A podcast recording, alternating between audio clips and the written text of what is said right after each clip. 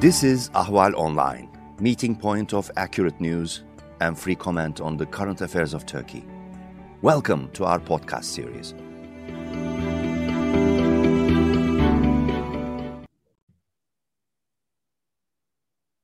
Hello, my name is Nicholas Morgan. I'm an editor at Ahval News, and this is Turkey Abroad. Joining me today is Dr. Sarah Glynn. She is an independent writer, researcher, and activist, and she's joining me from Strasbourg, France. Sarah, welcome to Turkey Abroad. Thank you for having me. So I, I, invited you for this podcast because I came across an article you wrote on open democracy from July 2nd that was titled Turkey's invasion of northern Iraq could lead to civil war.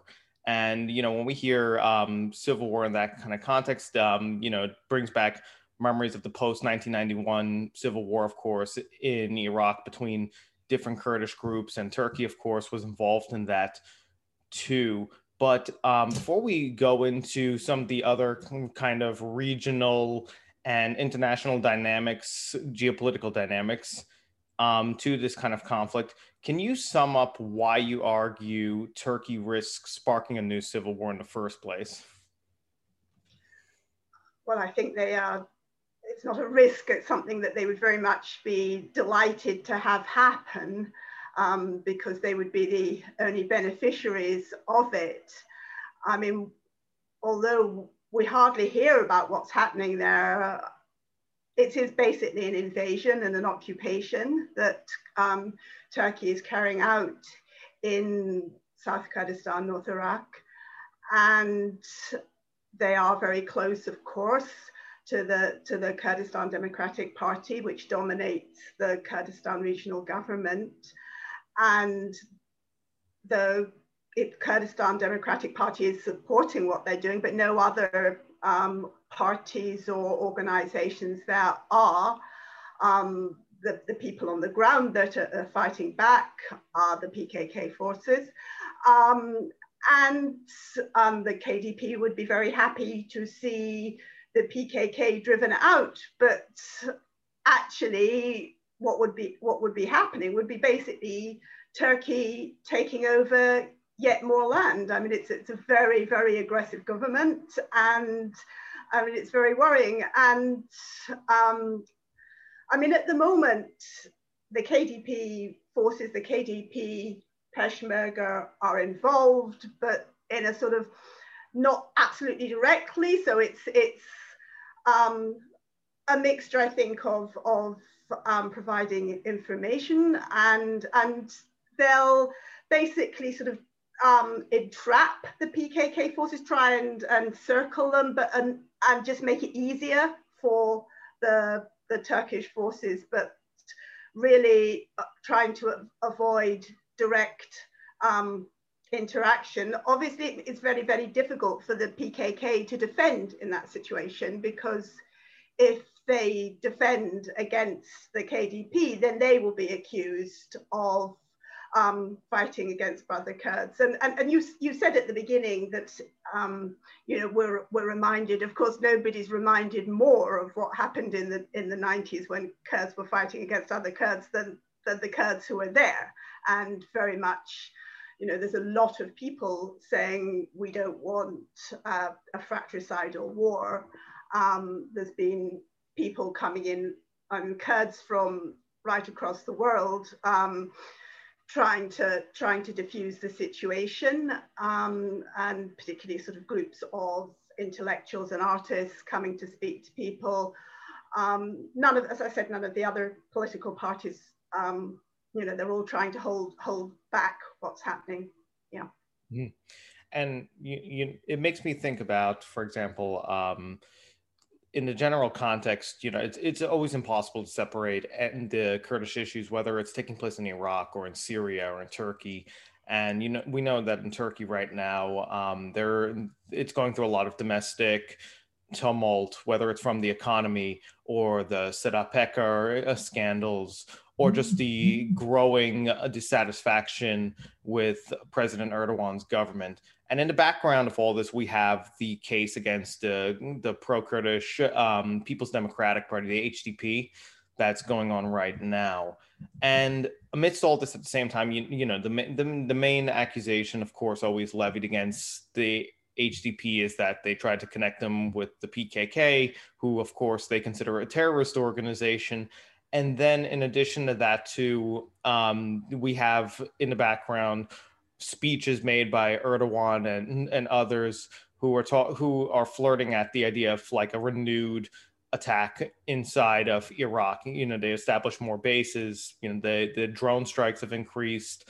Um, they've developed their um, intelligence networks in the area, but do, they seem almost content with that strategy that you listed there. Also, were to have the Peshmerga forces of the KRG lock down the PKK in certain areas, and then just kind of like slowly, slowly um, bleed them out at that point. They have close to 40 bases inside northern Iraq at this point, and you know the the steady the steady beat of uh, drone strikes, bombings, etc. seems to be their um, preference right now over a prolonged, you know, something like the Operation Peace Spring, the invasion of northern Syria back in October um, 2019.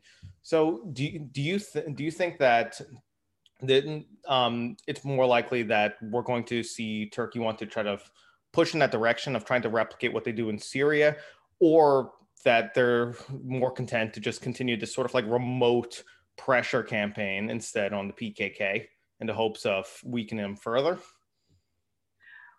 Well, as you say, I think it's really, really important to see this as part of their attacks on the Kurds um, in all places that there are Kurds, and um, that the they really see the Kurds as the the biggest block to what they're what they're trying to do both at home and abroad. So um, it's the Kurds that are the you know, the, the biggest campaigners for democracy and pluralism within Turkey.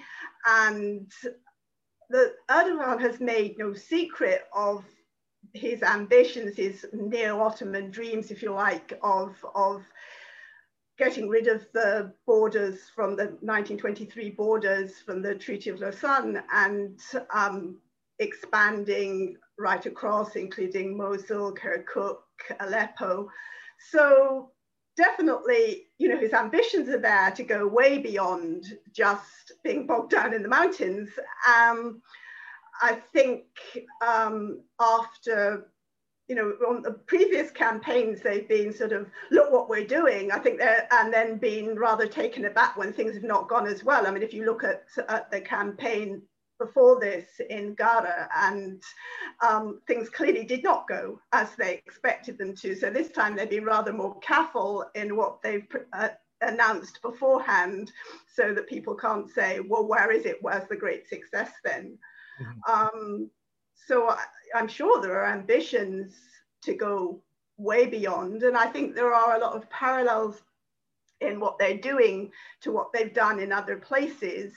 So um, for example, in bringing in the, um, the mercenary Islamist militias, which they've brought in um, on the ground, and the, the sort of um, the way they've destroyed everything um, in their path, really, um, you know, the massive environmental destruction and uh, making it impossible for the local people there, just really clearing the path. It, it's very much an occupation and it's very much a, um, a, an intending to stay. Um, clearly, I mean, this is something that's gone on for a long time. They've been increasing and increasing their, their role, uh, their um, footprint on the ground in um, South Kurdistan.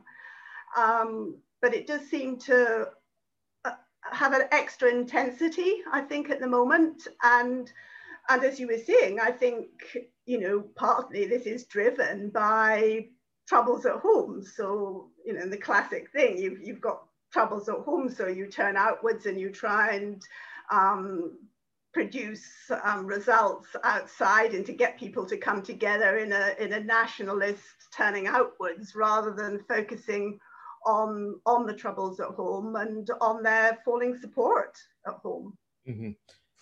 Well, what what about the international dimension in this case too? Because um, you mentioned the Gara operation, and um, around that time, you know, we remember the we remember a mix of reactions across the board. Of course, um, we had the, the, United States has generally been supportive of Turkey in pursuit of its um, what it what it considers its legitimate security interest when it conducts operations against the PKK.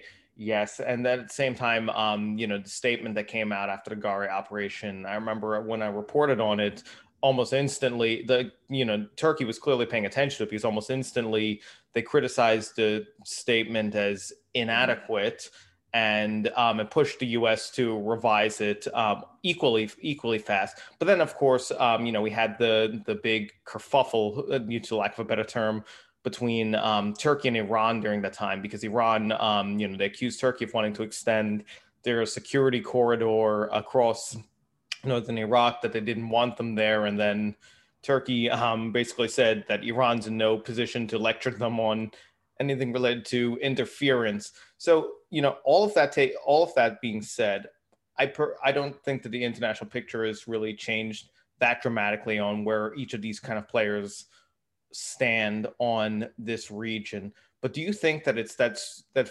Do you think it's there's any fear that um, you know they don't want they don't want to overplay their hand that um, that Turkey will stick to this sort of remote this set of remote operations lest it out of like antagonize Iran who's you know well positioned of course throughout that area and could destabilize the KRG or you know in turn even risk overplaying its position with the US if it means creating a doorway to more Iranian involvement in what's still considered one of the only stable parts of Iraq I think you've, I mean, the, the in, role of all the imperial powers is the bit that's really not properly discussed at all. And with, I think, the United States being the biggest elephant in the room, really. But um, I mean, of course, they're not the only ones. You've also got Russian involvement there. As you say, you've got the, the more local powers, Iran and Turkey.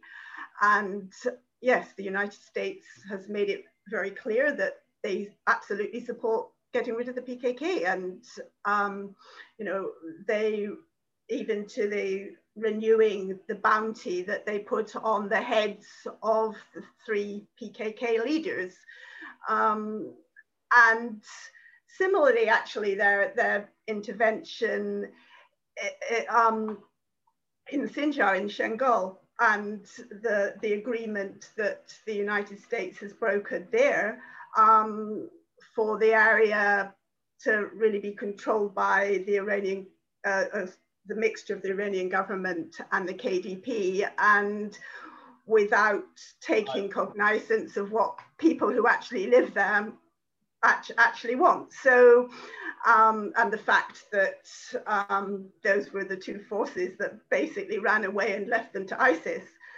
So, um, yeah, the American intervention is huge, is um, and NATO more generally, actually, of course, and we've got um, a lot of European powers as well working closely with the KRG, and and I think it's, I mean, from from their perspective, Turkey is important strategically. Clearly, is a, is a really important power that they want to keep on NATO's side, and and Turkey, of course, is quite good at well it, you know, it's playing a really tricky game in balancing this with the Russians as well and trying to play one off against the other. But the other thing from the, the NATO perspective is they really don't want to see a guerrilla force succeed against a um, NATO army. I mean, that, that would, um, you know, that would set a very dangerous precedent from their point of view, wouldn't it? So, um, yeah, the, NATO is very much supporting Turkey. Hmm. Well, on that on that point about uh, the success of a you know guerrilla force against a, a, standing NATO army, I mean, it makes me think about um, the you know the other main regional player that needs to be brought up naturally, and that's you know the KRG.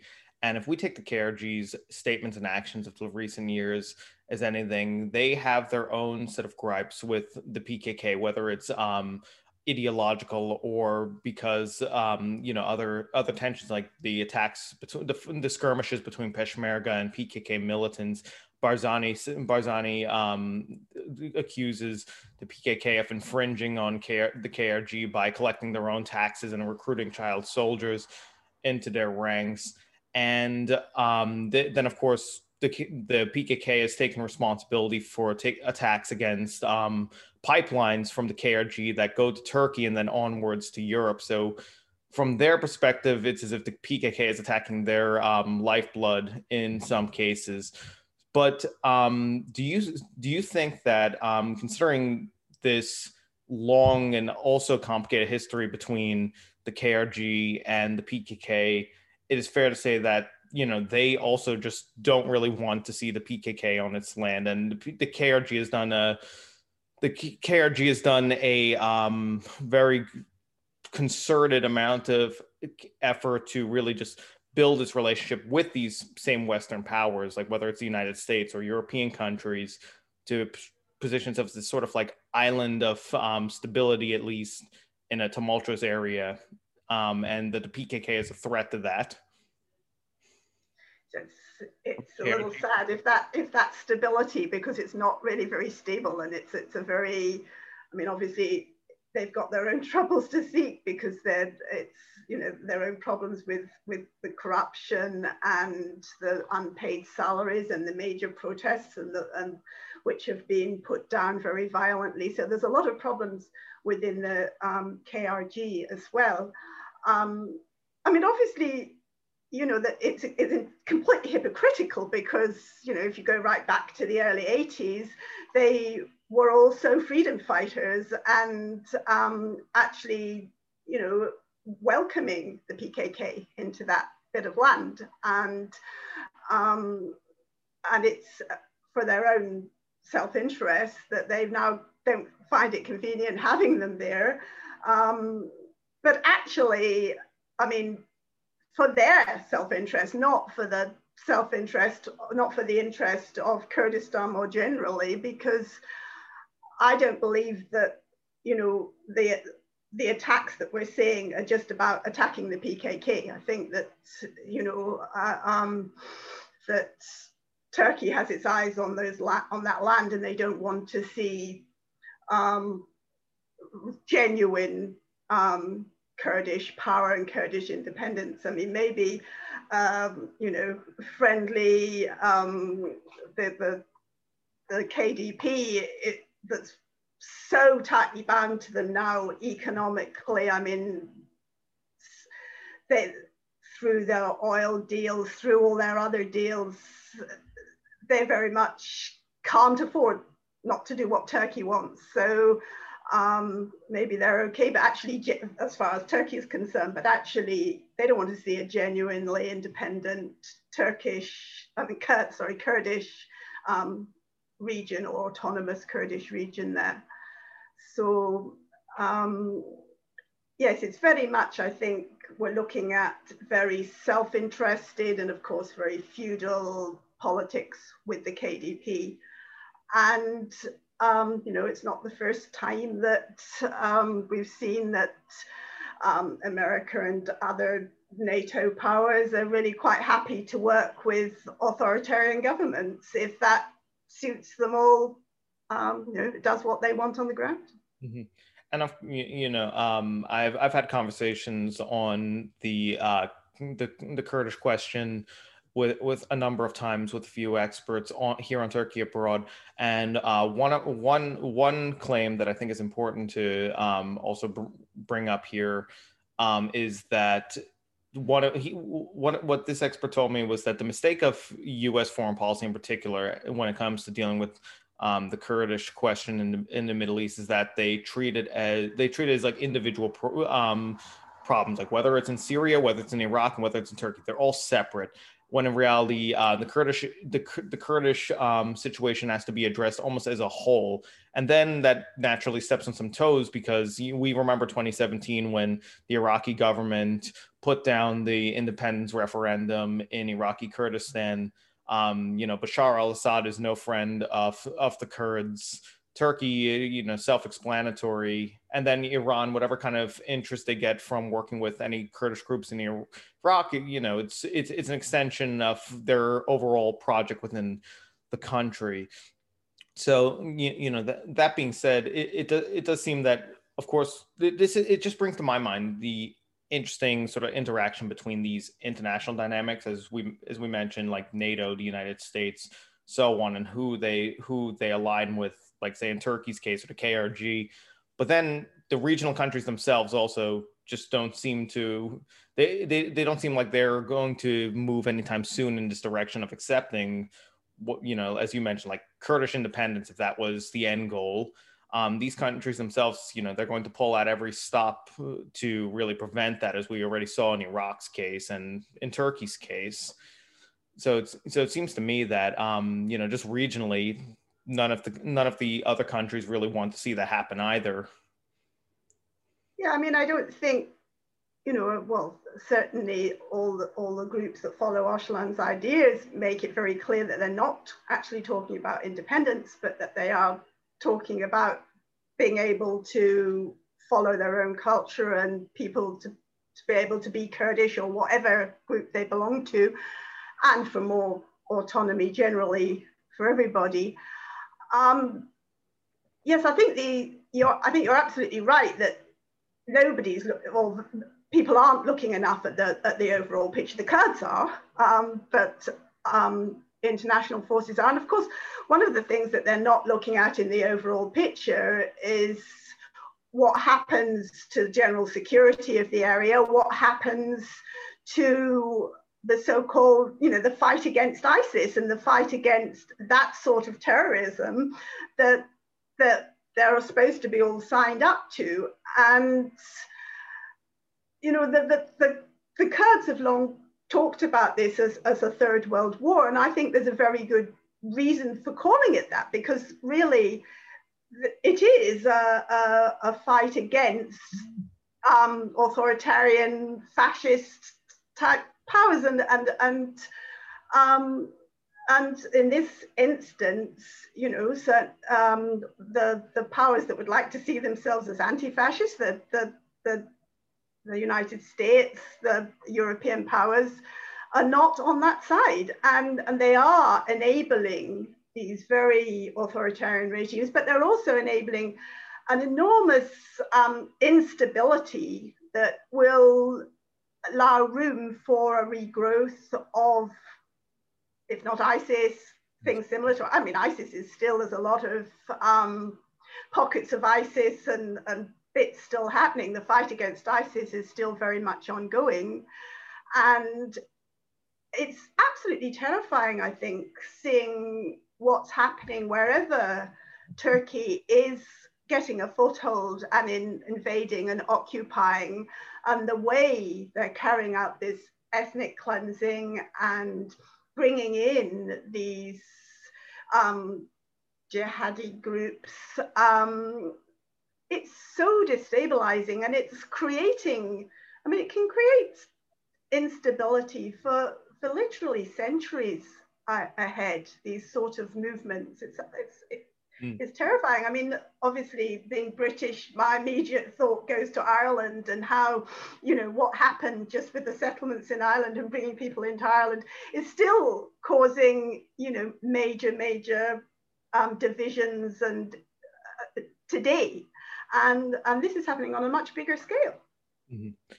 Well, you, you know, you you know it as well as I do that um, you know Kur- Kurdish politics and affairs have this tendency of very quickly being swept under uh, swept under the rug and overlooked by many in many in the West or in general. And you know, when it comes to talking about like international politics, you you know, and that is that always seems, at least in the recent decades, to come back and haunt haunt everyone some way, shape, or form. Whether it's um, you know during the Iraq War or um, during the fight against ISIS, inevitably, um, say like in the United States' case, it ends up returning to to returning and working find trying to find some workaround with the Kurds and creates a, a, that precarious balancing act between itself and Turkey, if we can call it that. And it made me think there's there was a point in your article that you also listed where uh, you point out that when jo- President Joe Biden met with Erdogan last month at the NATO summit. It was notable, quote, notable for what wasn't said about uh, Turkish actions at the time. And, you know, like I mentioned, the, the United States has generally supported Turkey against the PKK. And, um, you know, they have their own, they have their, they're still um, locked into the strategy in Iraq where, you know, the main goals if is the fight against ISIS or, you know, um, balancing Iran. But um, do you think that the West or the United States is making a mistake by continuing to really ignore and sw- ignore the fact that um, you know, this continuing set of uh, tensions and clashes and animosity between, say, Turkey and the PKK could potentially spill over and create those problems that you mentioned, like whether it's a new ISIS or something else altogether. Yeah, absolutely. And I mean, if one just imagines the same amount of effort being trying to being put into actually trying to restart some sort of peace discussion that's being as is put into all the, the, the, war and the fighting. I mean, because I think this is the only solution that's that the only way this is going to diffuse is when there's actually a peaceful solution for, for the Kurds. And as I said, it, it, you know, we're not talking about necessarily independence. We're talking about people being allowed to live their culture in dignity in the place where they live, which is kind of the, you know, it's what so many of these mm-hmm. powers claim to stand for. Um, but actually, when it's coming to the crunch and it's going against their self-interest, they're not they're not standing up for it and they're not prioritizing this. And, and you know, I know it's you know the, the politics.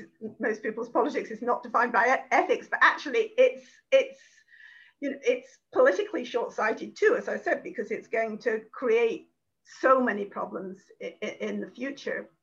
Um, so yeah, I do think they need to do that, and I think that actually they need to seriously question the fact that the, the I mean, the, the cleverest move, I guess, that, that, that, that Turkey's done is getting everybody to call the PKK terrorists, and then by extension, lots of other groups as well. So the whole thing becomes taboo, and you can't actually engage with it. And I think this, you know, it has been questioned. It's been questioned in the Belgian courts, um, successfully questioned in the Belgian courts, um, and argued that that you know this is actually you know they're freedom fighters they're they're, they're non-state actors fighting a war and rather than terrorists. And this this amorphous word terrorism is used to shut down the conversation.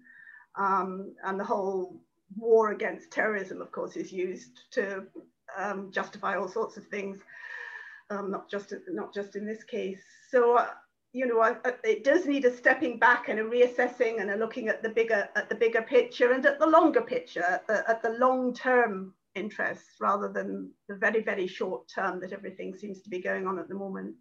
Hmm. I, ma- I, imagine that a, a, response to that, because as you mentioned, the term terrorist is very amorphous and you know creates its own hurdles. We see that, for example, in the U.S. policy in Syria, where um, you know, obviously the YPJ, um, SDF forces, you know, they're they have long, they're they're essentially an extension of the PKK in many ways. Like what they have, you know, they they believe in some some of or at least um you know the followers of Öcalan's um ideology and you know some of their a number of their cadres were from the PKK um Turkey loves to point out that General um, Mazlum Abdi was um you know a P- PKK operative himself. And the U.S. has gone through these, um, how to put it, these verbal gymnastics to say they're they were PKK, but they're not PKK, but they're kind of you, you know you know what I'm you know what I'm talking about there.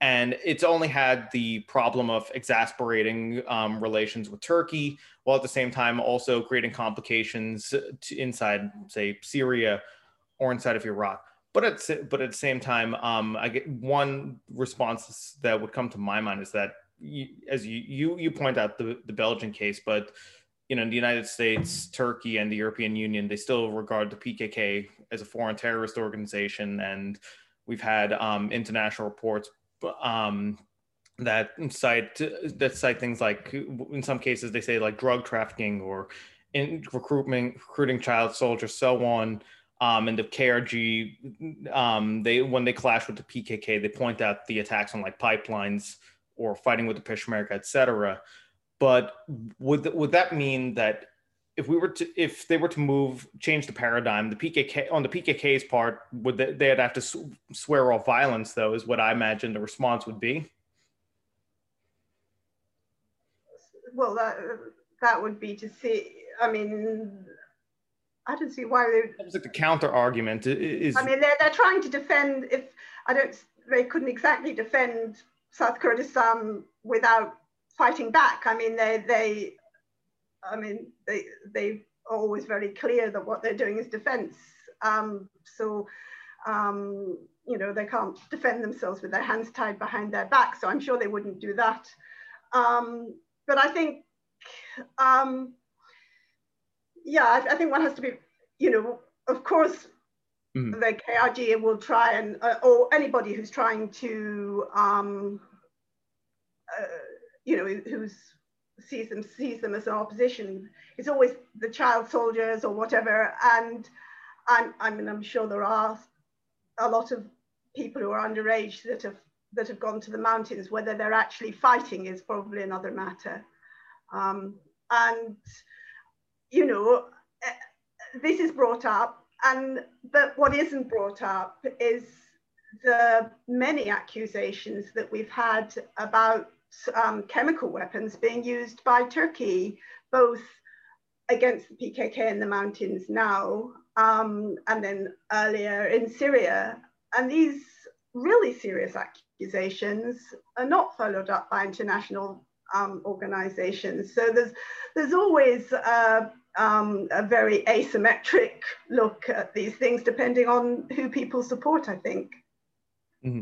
And there's one the one last question I'd also like to um, put to you, and it, it comes back to your article.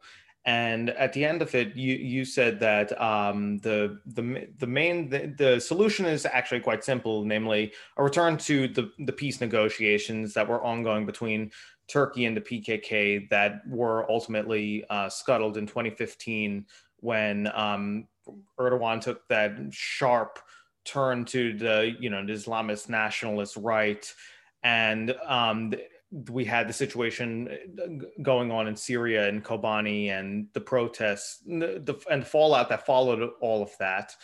But what does the what, what would a road to returning to these negotiations look like at this point, especially when Erdogan and hit the his ultranationalist allies, like saying the MHP, they seem to be doubling down on using um, say the HDP case or campaigns against the PKK to really galvanize what what they have their base to survive.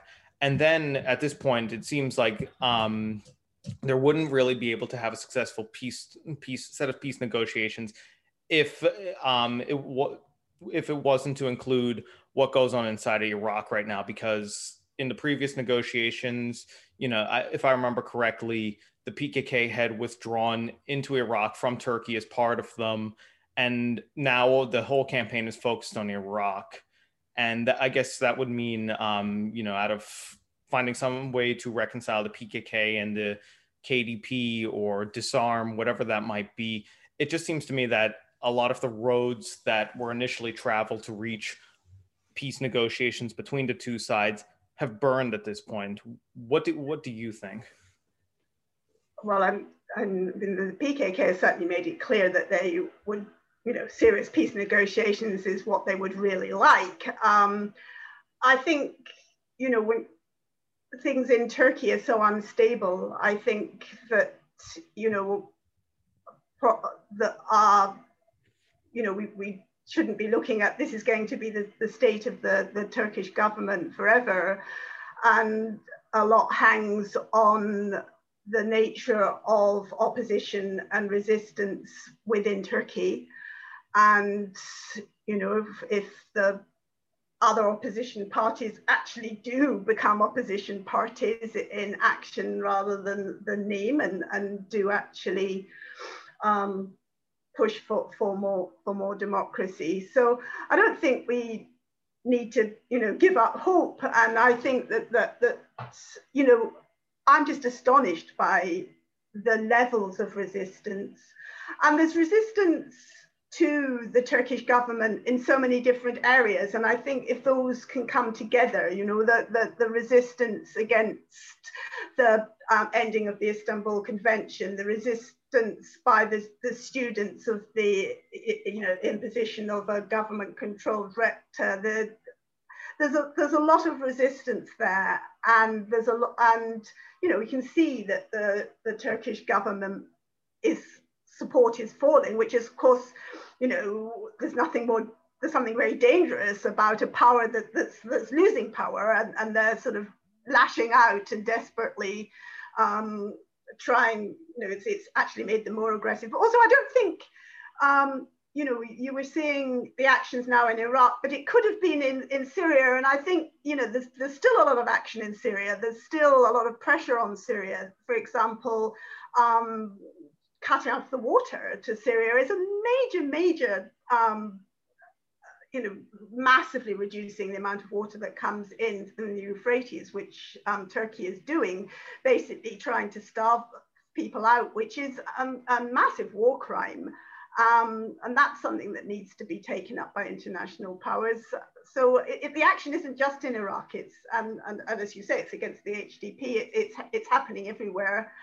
Um, so, I mean, Turkey is, yeah, the Turkish government is, is, under pressure and they're, they're acting and lashing out in all these directions. But I, I, you know, there is a strong resistance. And if that resistance can come together, if it can be supported, um, you know, I, I, by people outside, I mean, it, if, if more information gets out there so that our governments in, in, in the States, in, in, in Europe, don't can't just ignore what's happening. Um, you know, I, I, don't think we have to give up that there's that it's going to be autocratic and there's no hope. Um, and I don't think we can afford to, even just utterly selfishly, because it's um, a really, really dangerous situation for everybody.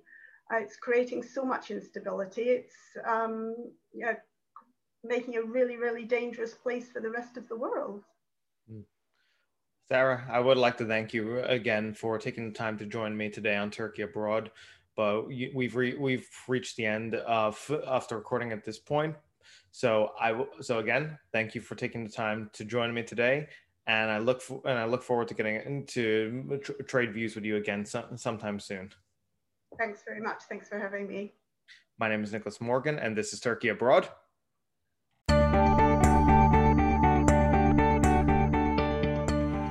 You can follow Ahval News Online podcast series through Apple Podcasts, Spotify, YouTube, Google Podcasts, SoundCloud, and Spreaker. All you need to know about Turkey is here for your ears, mind, and attention. Thank you for listening to our podcast.